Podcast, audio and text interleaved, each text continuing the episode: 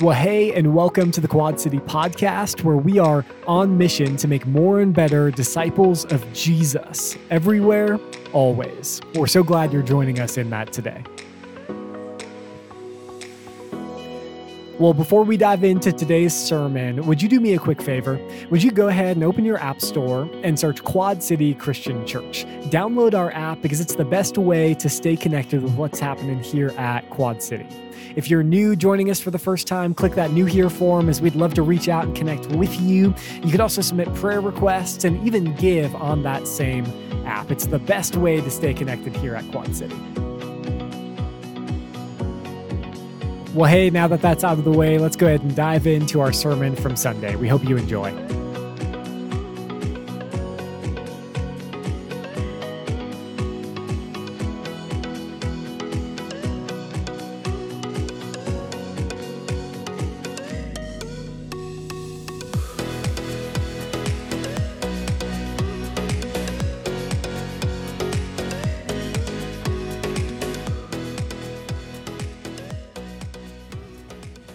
All right, well, good afternoon. My name's Grant, if we've never met before, and I was here in December, and a lot's happened since then. You guys have like spawned, you've multiplied.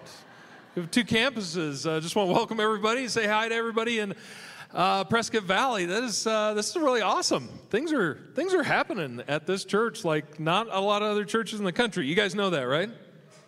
You guys, yeah. You're like, yeah, that's cool. It's cool, I guess. I don't know.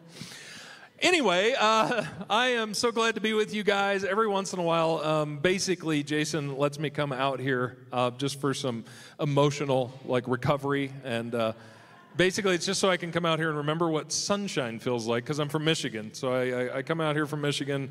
Turns out, sun's kind of important to like life and stuff, and I need it. Um, Today, uh, we are continuing a series talking about the parables. Jason made this really great point. It's just so interesting. Sometimes we think the parables are for like helping us understand things, but that's kind of one thing that they do.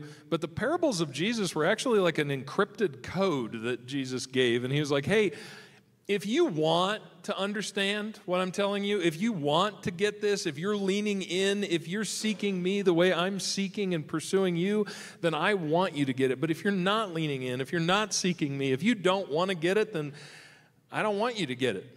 And so Jesus would tell parables, and he would tell these parables, sometimes long, sometimes short, and he would just say them, and then he'd just be like, Well, if you know, you know. and See ya. Then he'd walk away, and that's kind of what that's kind of what the parables are. And we today, we can look back, and uh, again, it's the same truth.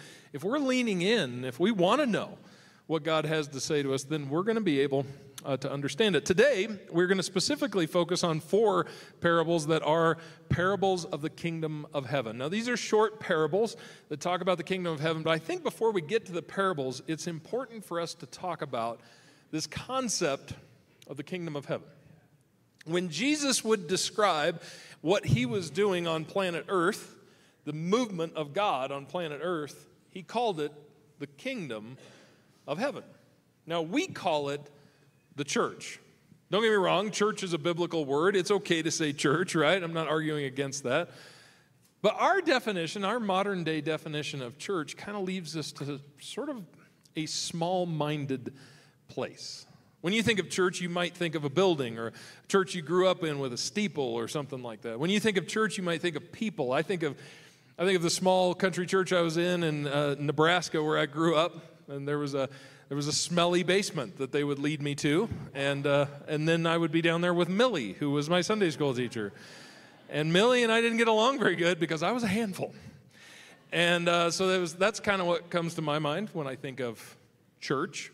You might think of this church versus that church. You might think of like, well, yeah, there's this one and then there's that one and this one's a denomination, this one's not a denomination, and you might you might think of some of those categories that we have and it's just not a I don't know, it's just not a great definition of God's overall movement on the earth.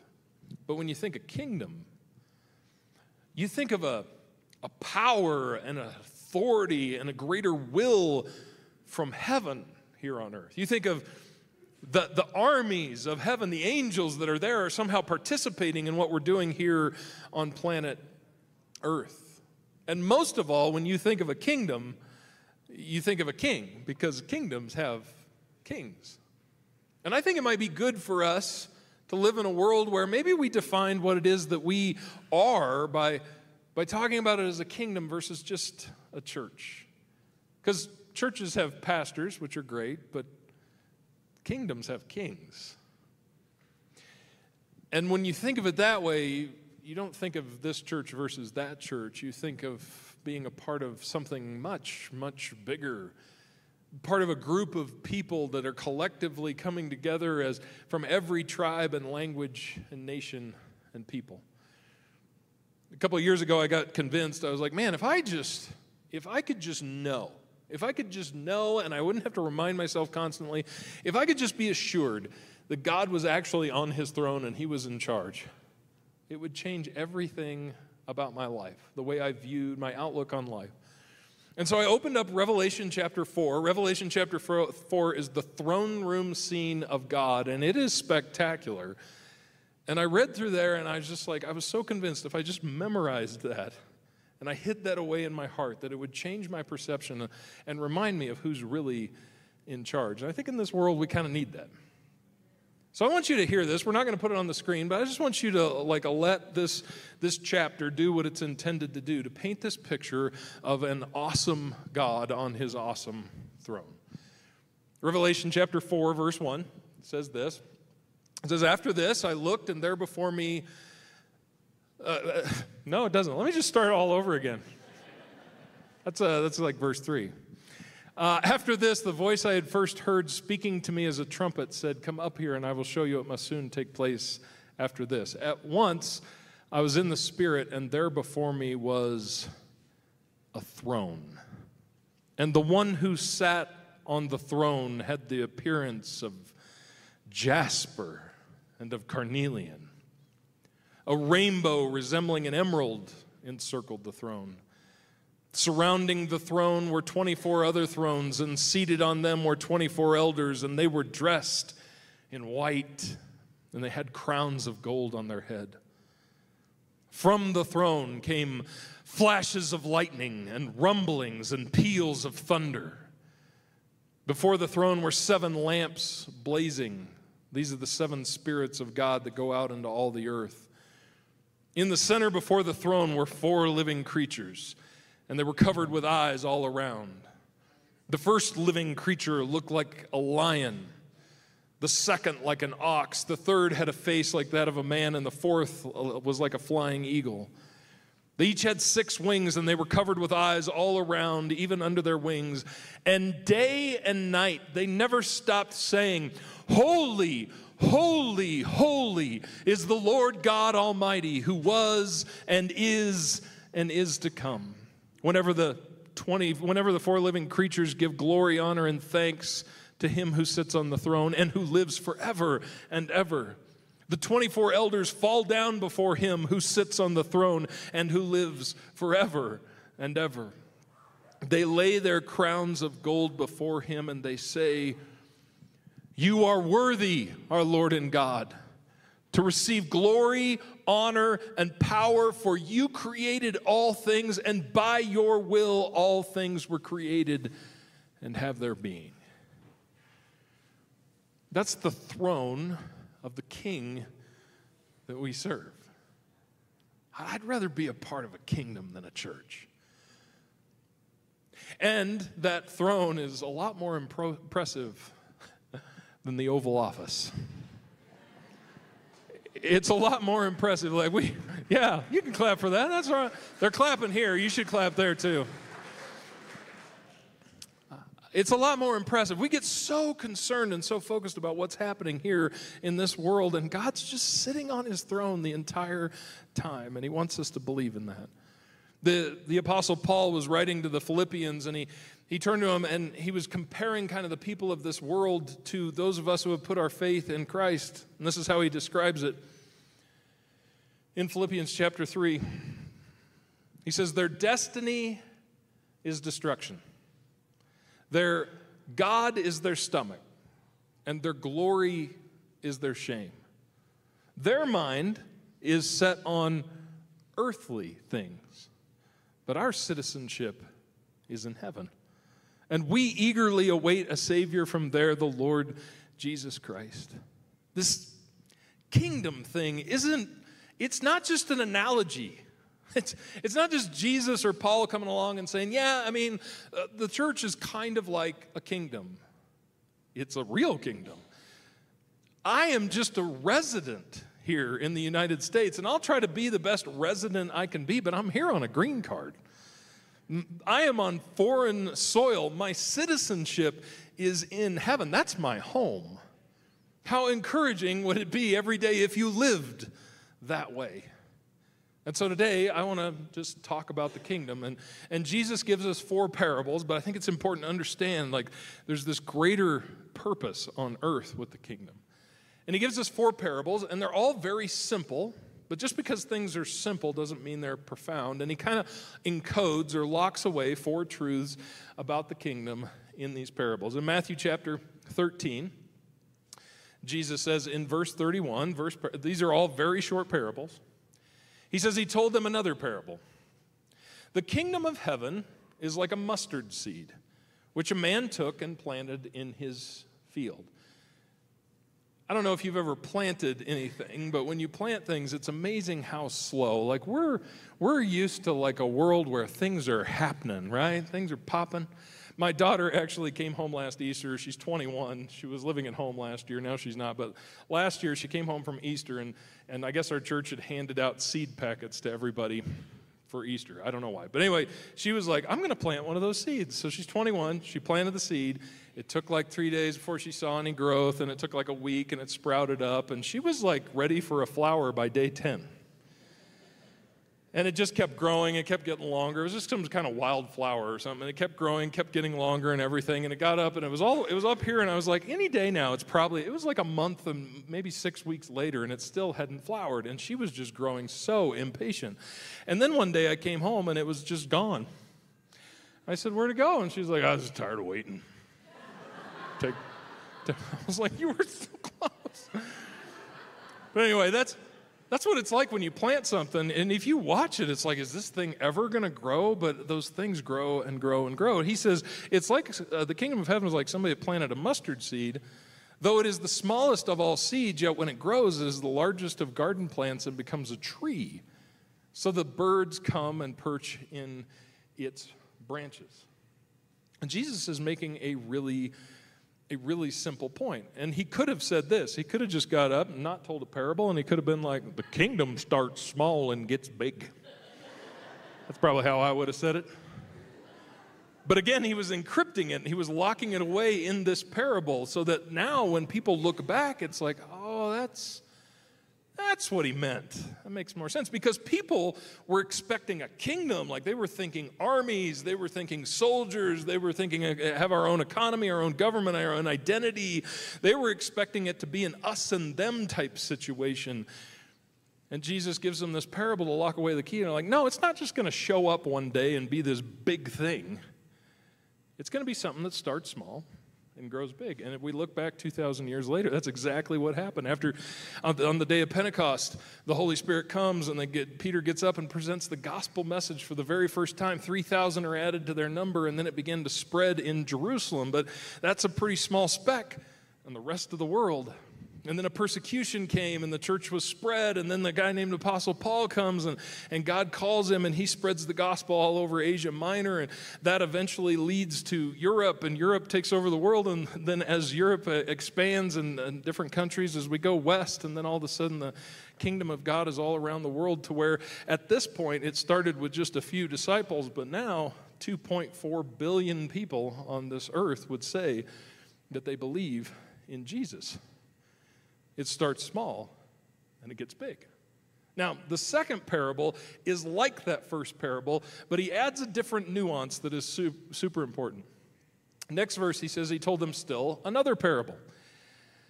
The kingdom of heaven is like yeast that a woman took and mixed into about 60 pounds of flour until it worked through, out, through the dough.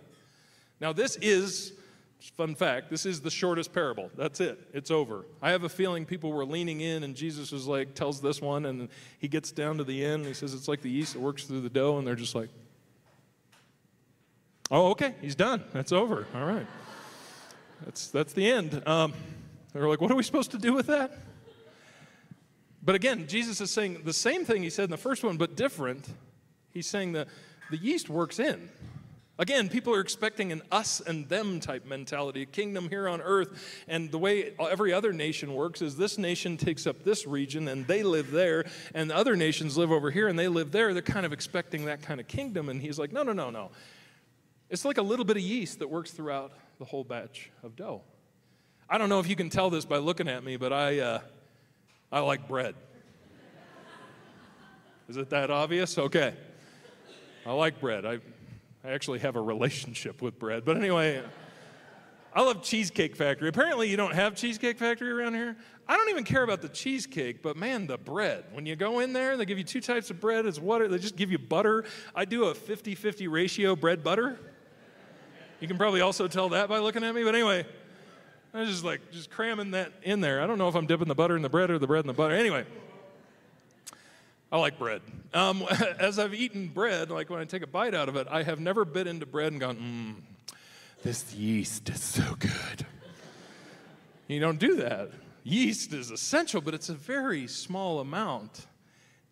The, and it changes the whole dynamic of the whole thing. Yeast is a common theme throughout Scripture, and Jesus is like, hey, the, the kingdom of heaven, it isn't over there, and it isn't over there, it isn't us and them, it's going to work into the entire batch. And that's exactly what it does. Over the years, we've fought against this, but this is what it is. The, the kingdom of heaven is everywhere. I think there's a practical uh, relevance to this that's happening right now in our world. Um, right now, you have Russia attacking Ukraine. You have these two different countries that we're watching this happen in a, in a major headline. And as you look at it, you, you used to, we're used to thinking, okay, who's right and who's wrong, who's the good guy, who's the bad guy. And God's looking at it a different perspective because the kingdom of heaven exists both in the Ukraine and in Russia. And it might surprise, surprise you because when you think of Russia, you probably don't think, oh, there's a bunch of Christians in Russia. You think communists, right? That's what we think, that's what we're trying to think. But actually, of the 144 million people that live in Russia, 67 million of them claim to be followers of Jesus. That doesn't mean that every one of them is. Not every, see Matthew 7 about this, but not everybody who claims to be a follower of Jesus is. But I'm saying that the kingdom of heaven is alive and well in Russia, and they have a role right now to lead people to eternal life. The Ukraine isn't very different. The Ukraine, about 55% of their population would say that we claim Christianity, that they believe in Jesus. Again, not everybody that claims that is. But I'm saying the kingdom of heaven is alive and well in the Ukraine. And then on top of that, our church uh, in Michigan, we support a church that we helped start years ago in Poland that is helping Ukrainian refugees uh, as they escape to give them home and shelter and food and clothing and stuff like that. And in that whole situation, we think the epic battle is who's going to win? How's it going to affect our economy? Is it going to lead to World War III? And God's going, My kingdom is already at work. It mixes through the whole batch, it's on both sides of the line. And that's what Jesus tells us. It's not like a kingdom you've ever seen before.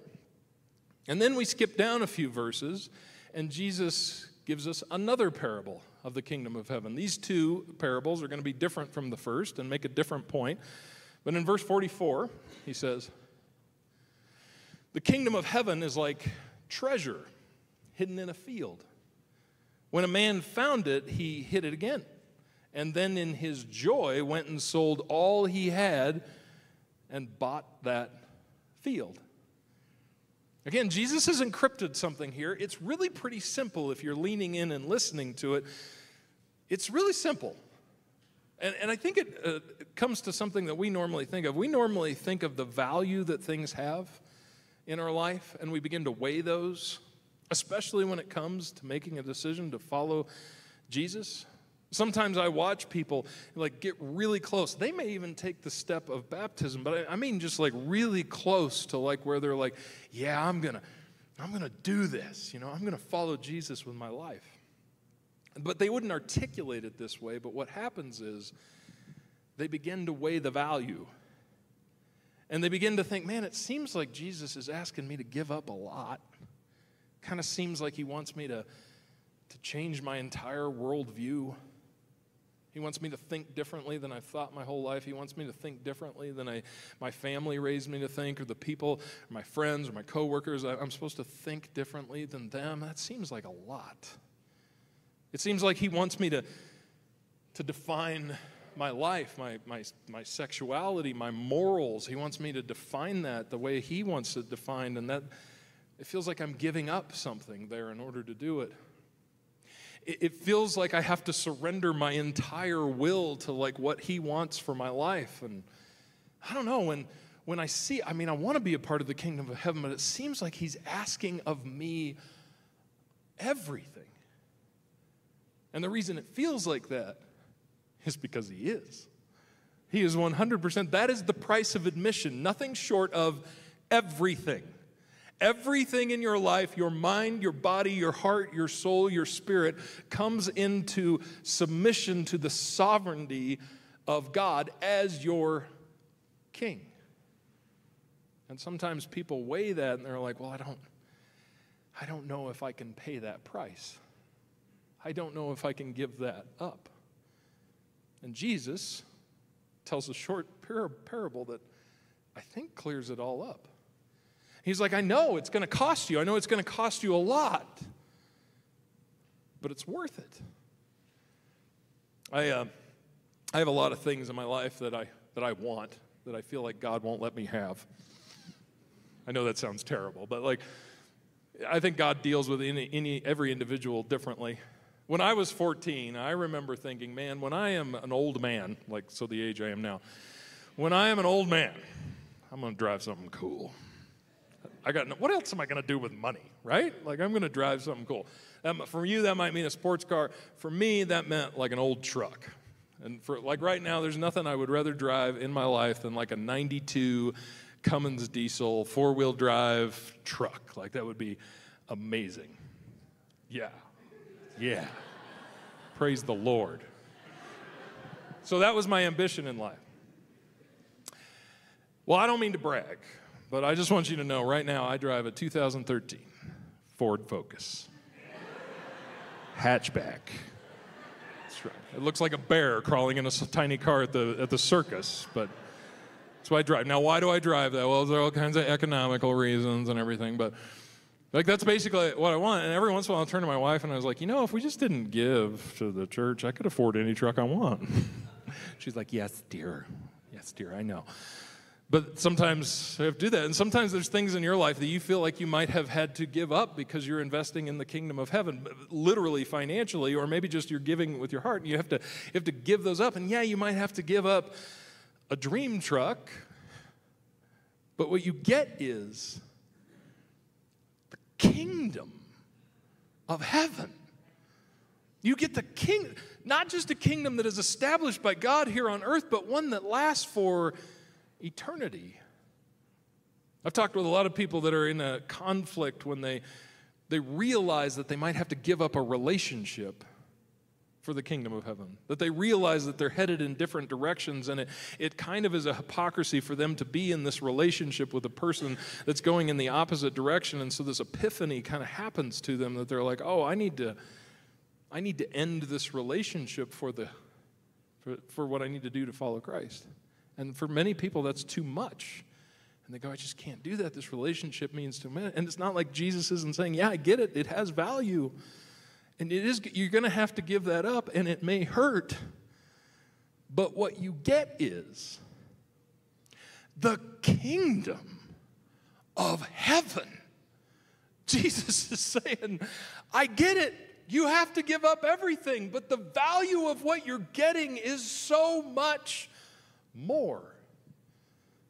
A lot of times we spend our life building our own little kingdoms. That's what we end up doing.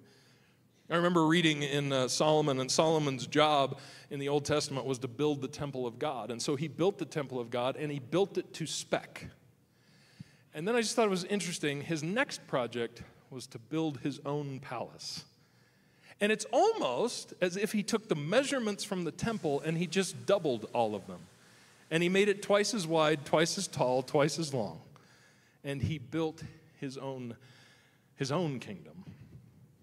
A lot of times that's what we do. I mean, we've, we've got to live in homes and we've got to drive cars and we've got to have jobs. But sometimes we get so invested in all of that that we're really just building our own kingdom. And yeah, we, we serve at church, maybe we give a little. But really, what we're doing is building our own kingdom. And God calls us to not do that, to not invest so deeply, to not put our heart there, to not make our primary investment in this world building our own little kingdom. And sometimes that hurts and there's sacrifice required because it has value. Jesus gets that. But what you get in return is the kingdom of heaven. Here, God's purpose here on this earth and for eternity. Jesus tells another parable, similar. He says, Again, the kingdom of heaven is like a merchant looking for fine pearls. When he found one of great value, he went away and sold everything he had and bought it. That's it. That's the whole parable. Again, I think he's doing what he did with that last parable, but I think he's appealing to those of you out there that like to make smart investments. Anybody like to make smart investments? Anybody? Like everybody does, right? You don't want to ever, you don't ever go to the car dealership and just like, hey, could you just take me for everything you're wearing? I mean, I'd love to pay over a sticker if I can. Like we, we don't want to do that all of us like to make smart investments, but some of you out there are especially savvy. Maybe you've invested in real estate or you're in the stock market. And then there's those of you who are out there and you've, back in the day when it was just the right time, you invested in Bitcoin. And there were people like me going, You're such a moron. You might as well invest in monopoly money.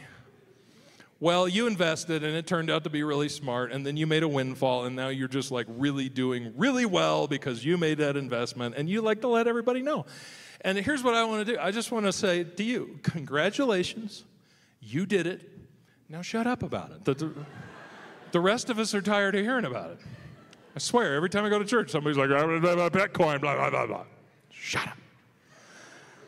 I think he's appealing to those of you that like to make investments. And he's like, hey, let's talk investment. Like, what's it look like? What if, what if you were to sacrifice this for that? Like, what, what do you get in return? And he begins to talk about the value of the kingdom of heaven. It's just like a guy that knew pearls, man. He's an investor. He's looking to make money. He's looking for deals. He finds one that he knows that is worth 10 times everything he owns.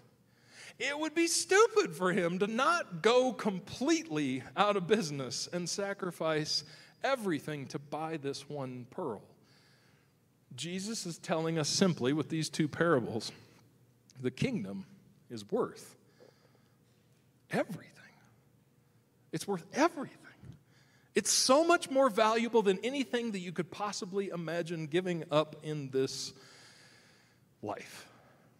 And ultimately, at the end of the day, he calls us to choose will you invest in your kingdom or will you give it up for his kingdom?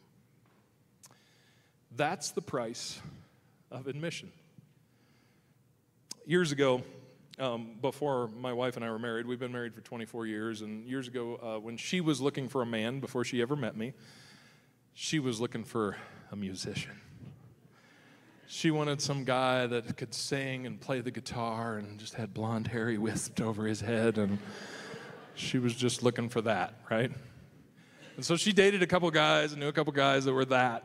And, uh, and nothing ever really worked out. And when she saw me, uh, she was not impressed. I had just walked off the back 40 of the farm I grew up in Nebraska, and I was literally, I was working, but I literally was wearing bib overalls and a John Deere hat. And she looked at me, I saw her for the first time in the cafeteria where she worked, and she looked over at me, and her first response was, ew. She was not interested. And it was, uh, it was a while, but eventually we came to that beautiful little spot where she was out of options. And and she totally settled. And a lot of you guys in the room know what I'm talking about. And uh, she's always told me, she's like, You're not the guy I wanted, but you're the guy I needed. Which I think is a compliment. I don't, I'm not even sure. But anyway, I want you to imagine that that now, like we've been married for 24 years, if she started hanging around a guy that played the guitar and was musical and had the blonde hair that he whisked over his full head of hair, and she just started hanging around with him, and I kind of questioned her one day and be like, hey, seems like you're spending a lot of time with a guy, you know, that's not your husband, which is me. And like if I began to talk to her like that, ask her questions, and finally she's like, well, I'm glad you asked me because I just want you to know I love you. You're my number one. You're always going to be my husband. You're everything. But I really like this guy too. And he just kind of makes up for some of the things that you're not. And so I'm going to spend time with him, but you're always going to be my husband. What would my response be? My response would be I would sing to her. And the song I would sing is, Heck no, to the no, no, no, right? That's, I'd be like, absolutely not. This is one of those him or me situations, right? In order for this to work, you have to choose me or him. And I think God comes to us over and over with the options there's your kingdom and there's my kingdom. In order to be a part of my kingdom, you have to sacrifice your kingdom. It will cost you everything. But the value, the reward is you get to be a part of the kingdom of heaven, God's power here on this earth, His purpose here and now, and for all eternity. I want to end by sharing with you a passage from Hebrews chapter 12. It kind of is a passage that just sticks out to me, kind of resi- resides with me in my heart all the time because he describes the kingdom of heaven. And he compares it to the Old Testament, he compares it to Mount Sinai. So he has Mount Sinai, and then they're also talking about uh, Mount Zion, and there's a comparison happening between these two. And if you don't know, Mount Sinai in the Old Testament was a significant event where the Israelites come to Mount Sinai, and it's a, it's a fiery mountain, and the cloud descends on it, and God's presence is literally here on earth, and it is, it is a big deal uh, because it is God's presence on the earth. And it was it was both terrifying and awesome. And, and there were rules about it. Like, even if an animal were to go up and touch the mountain, it would die. If people went up to the mountain, they would die because it was a, the presence of a holy God among unholy people. So, again, it, it was terrifying and it was awesome and it is remembered. He's going to compare that, or the writer of Hebrews is going to compare that to Mount Sinai. And I just want you to listen as he describes the kingdom that you and I are a part of. Hebrews chapter 12. He says, You have not come to a mountain that can be touched and that is burning with fire, to darkness, gloom, and storm, to a trumpet blast, or to such a voice speaking words that those who heard it begged that no further word be spoken to them. You haven't come to Mount Sinai, even though it was terrifying and it was awesome because they, continuing to talk about Mount Sinai, because they could not bear what was commanded. Even if an animal touches the mountain, it must be stoned to death. The sight was so terrifying that Moses said, I am trembling with fear. And Moses, at this point in his life, had seen some stuff. And yet he was standing in front of this mountain, trembling with fear. He says, But you, you have come to Mount Zion, to the city of the living God, the heavenly Jerusalem. You have come to thousands upon thousands of angels in joyful assembly. To the church of the firstborn, whose names are written in heaven. You have come to God, the judge of all, to the spirits of the righteous made perfect, to Jesus, the mediator of a new covenant, and to the sprinkled blood that speaks a better word than the blood of Abel. See to it you do not refuse him who speaks. If they did not escape when they refused him who warned them on earth, how much less will we if we turn away from him who warns us from heaven? At that time, his voice shook the earth. But now he has promised, once more I will shake not only the earth, but also the heavens. The words once more indicate the removing of what can be shaken, that is, created things. That is you and me. That is our kingdoms here on this earth and the entire world. So that what cannot be shaken may, be, may remain. And then he says, Therefore, since we are receiving a kingdom that cannot be shaken, since you and I belong to a kingdom that will be here long after the kingdoms and nations of this earth have fallen, since we belong to this kingdom, let us be thankful and so worship God acceptably with reverence and awe, for our God is a consuming fire. That's the kingdom that we get to be a part of. And when you compare it to the kingdoms that we're building here on earth, our kingdoms are nothing. And so today, don't, don't be a part of a church, be a part of a kingdom. This kingdom has been growing. It started off small, but it's been growing and getting bigger and bigger and bigger. And it doesn't really matter what the world throws at it, it doesn't matter what evil is thrown out of it. The gates of hell will not prevail against it, and it just keeps growing. It mixes into every tribe and language and nation and people, and it is worth more than anything here on this earth. Let me pray for you. God, I pray that we would be kingdom minded people. God, I pray that we would lay down our kingdoms and our world so that we could chase after yours.